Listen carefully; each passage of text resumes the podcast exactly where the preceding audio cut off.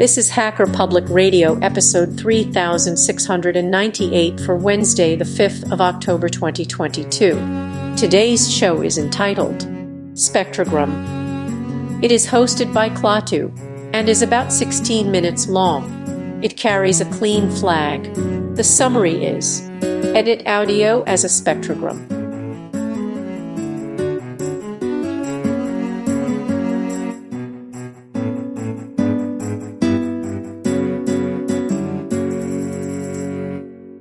Hey everybody, this is Klaatu, and I wanted to talk today about why I edit sound as a spectrogram. So in, in Audacity, if you've ever used Audacity, and if you're listening to the show, you may have also contributed to the show, and if you contributed to the show, there's a high likelihood that you've used Audacity. But in Audacity, there's this really interesting option to view your sound not as a wave form, but as a spectrogram.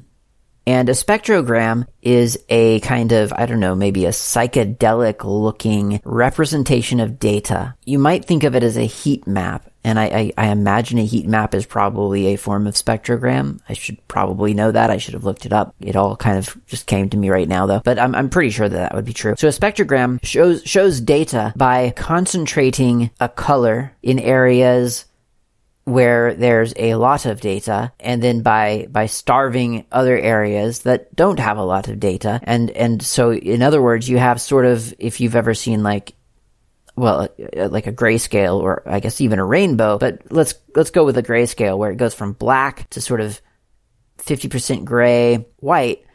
That spectrum one end of it might be dense with data and then the other end would be sparse on data and I think typically because the white end of the spectrum is by definition a lot of data. Like you get white light on a screen by combining all of all all the pixels are on, all the colors are being combined. Uh, that's different than in physical media. If you mix a bunch of colors in real life, like paint, you you usually end up getting something pretty dark, like basically a black. It might not be pure black because there might be lots of different pigments in there. It depends on what kind of paint you're mixing and, and so on. But, but that's different in projected light. All of the colors on so that's all of the data, 255, 255, 255 in RGB. That produces a white light. Turn all those pixels off and you get, well, you get darkness, you get black.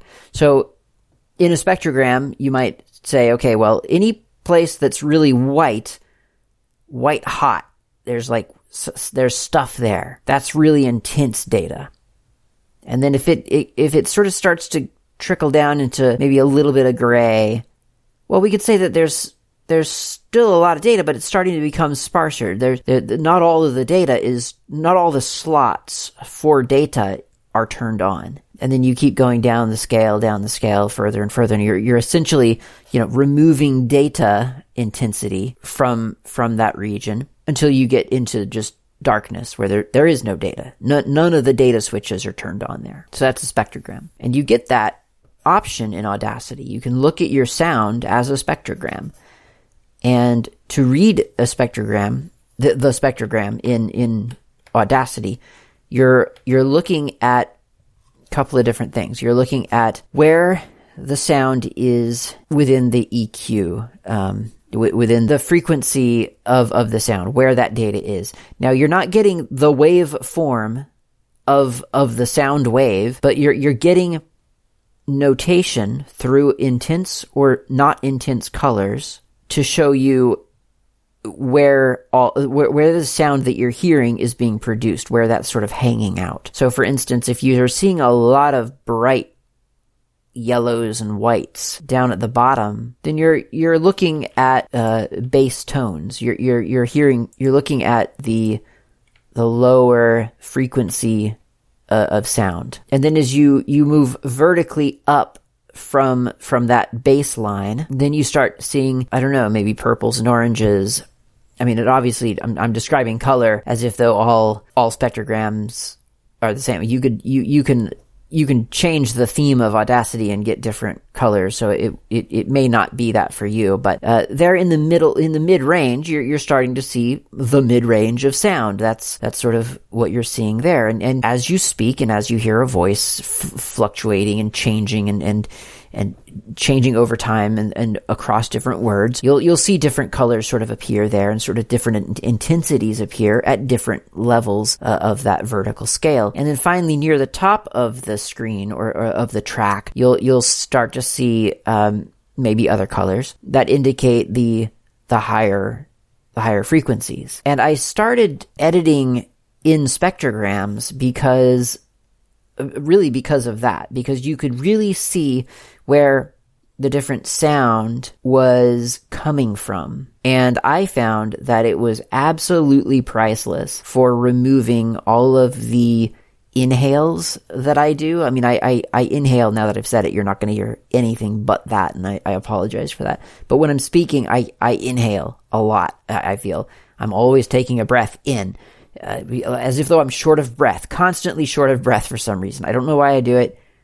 I never knew I did it until I started editing myself in podcast form. Then I could hear it. Another thing I do uh, frequently is, you know, I mean, anyone, any anytime you're speaking into a into a microphone, you can throw all the pop filters and things on there that you want, but there's still those wonderful plosive sounds and those little speckles of spittle and, and all the unpleasant things that happen in a mouth. It just comes through in this uh, audio graph. And, and, you know, part of cleaning up podcast audio or, or audio for anything is removing all of that sort of excess sort of uh, too too human for comfort kind of sounds. And for my money spec the spectrogram is the way to do that because you can really zero in on exactly what you want. I mean i'll admit that with the audio w- with the waveform I, I was getting really good for a while a long time ago at recognizing my own sort of cadence and the the parts where I would take a deep breath eh, that I didn't want or that I would say um that I didn't want you know those things. All the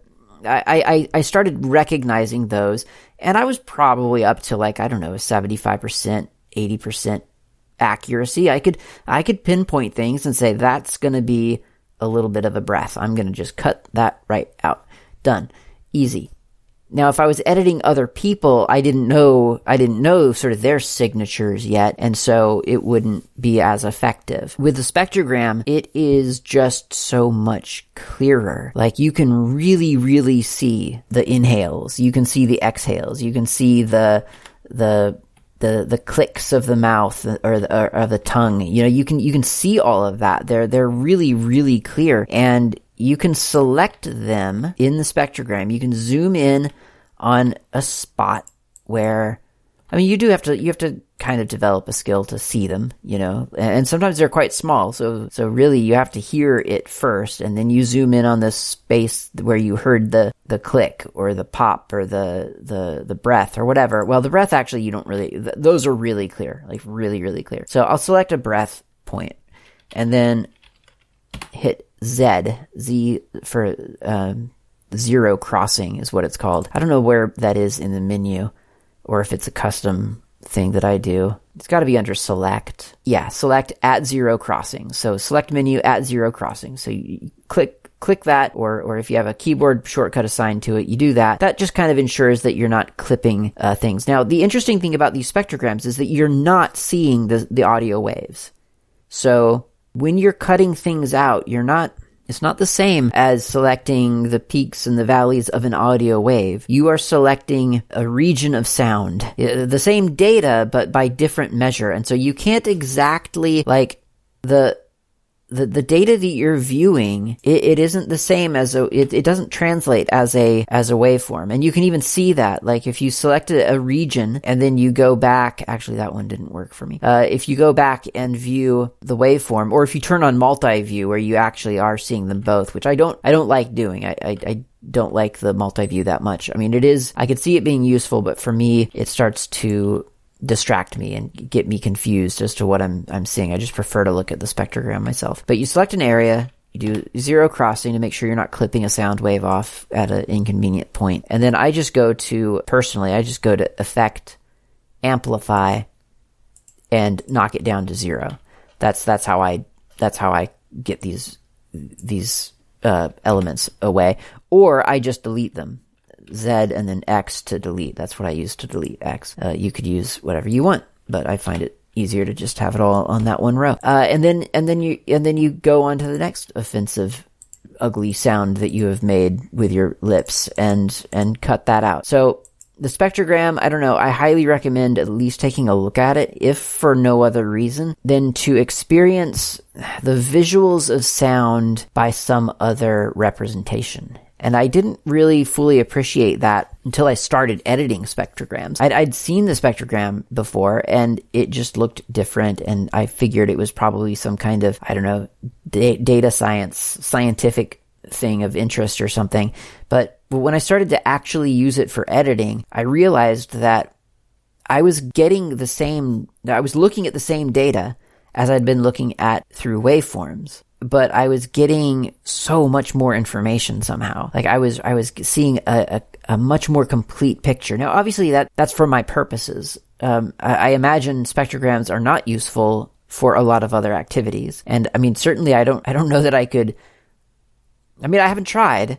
I, I don't know that I would try to edit music, uh, like a music track through as a spectrogram. Maybe I would. I don't know. I don't think that would work uh, so much. I mean, I guess it depends on what kind of, if it's just a bass drum or something, I'm sure you could probably pick those out pretty, pretty easy. But for, for what I'm doing, spectrogram has been, has been just really, really, really useful and just a fascinating study at kind of looking at, at different, um, at, at different views of, of data that, that I thought I was pretty familiar with. So yeah, next time you go to edit something in, in Audacity, I mean, as long as you're not against a, a deadline or anything, if you got time to kill, take a look at the spectrogram, take a listen to it, try selecting some areas, get that zero crossing, silence it or cut it or something, and, and just see what you've gotten. You you might really surprise yourself. Um, I have been surprised in the past of, of just how you know you can just kind of go in and zero in on something that's that's in an area that you don't think it should be in. You select it,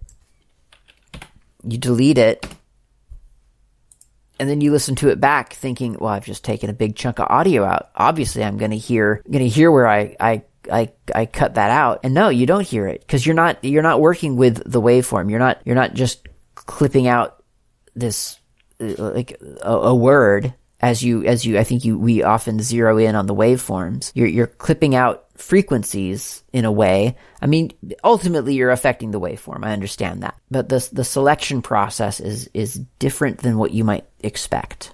And it's kind of interesting because I, I, I do, I, as I often do, I, I extrapolate a lot of this into, into the, into my real life. And I think about how my perception of audio has changed. And it strikes me that sometimes we are set in a certain mindset. We are, we, we have a certain interpretation of our surroundings. And it seems very correct to us. And it seems like we have thought this through. We've listened to people that we trust and, and that we form ideas. We form these interpretations of our reality. And then you, you, you learn to look at something a little bit differently. And all of a sudden, I mean, you're looking at the same exact data, but you're recognizing it to be something you're recognizing it as as taking a new form like it's it's literally the same data but you are seeing aspects of it that you you just couldn't see before and that to me is absolutely fascinating it's obvious it's something that has not it's been said before like that's not a surprising thing. Oh my gosh, you can get a new perspective on things and change your mind. I'm just saying, I hadn't, before I started switching over to spectrograms, I hadn't really seen it have such a pragmatic effect on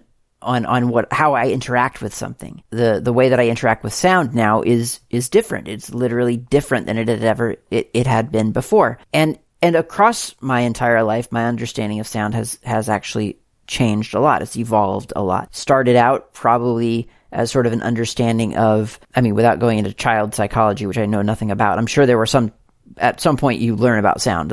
Like, I don't know how that happens and I don't care. But at some point, you know, playing in a high school band or whatever, you, or at least I, sort of understood sound by, as musical notes. Like that was kind of like the representation of sound to me because that's what you did to make sound. You, you read the notes and did the thing that that meant for you to do. And then I, I, at some point I learned about guitar tabs and that completely took me by surprise. I just thought some people read, you know, read music by these charts? Eh, like, how is that, how is that possible? And then, you know, at some point I, I obviously learned about sound waves and, and wave form representations of those. And learned that those could be affected through electronic means and so on, or, or through other means too, acoustic means. Put something in a different room, you, you'll get a different sort of experience of that. And, and, then eventually discovering spectrograms, which, which completely shifted everything again. And, and, and that's just, that's just a little tiny snapshot of one, of one understanding of, of a piece of data, of, you know, of one attribute of reality. So that to me has been very very fascinating and it's it's interesting to me that even something as simple as just kind of like yeah, everyday experience for, for most people uh, of just how we hear things. And then for a, a, smaller group of people of how we, how we visualize what we're hearing on a computer screen and how we're interacting with that can completely change based on, on how you're looking at that data. The data itself hasn't changed. You are simply looking at it through a different lens and that that changes again not the data but it changes how you interact with it. It, it changes possibly how quickly you edit or how cleanly you edit or how you know, the, the things that you're able to zero in on whatever. Well that's it for me. Thanks for listening to this episode of hacker public radio. You should record your own. Go edit it in audacity with spectrogram. Talk about your experience. Talk to you next time been listening to hacker public radio at hackerpublicradio.org. Today's show was contributed by a HPR listener like yourself. If you ever thought of recording a podcast, then click on our contribute link to find out how easy it really is. Hosting for HPR has been kindly provided by anhonesthost.com, the Internet Archive, and rsync.net. Unless otherwise stated, today's show is released under a Creative Commons Attribution 4.0 International License.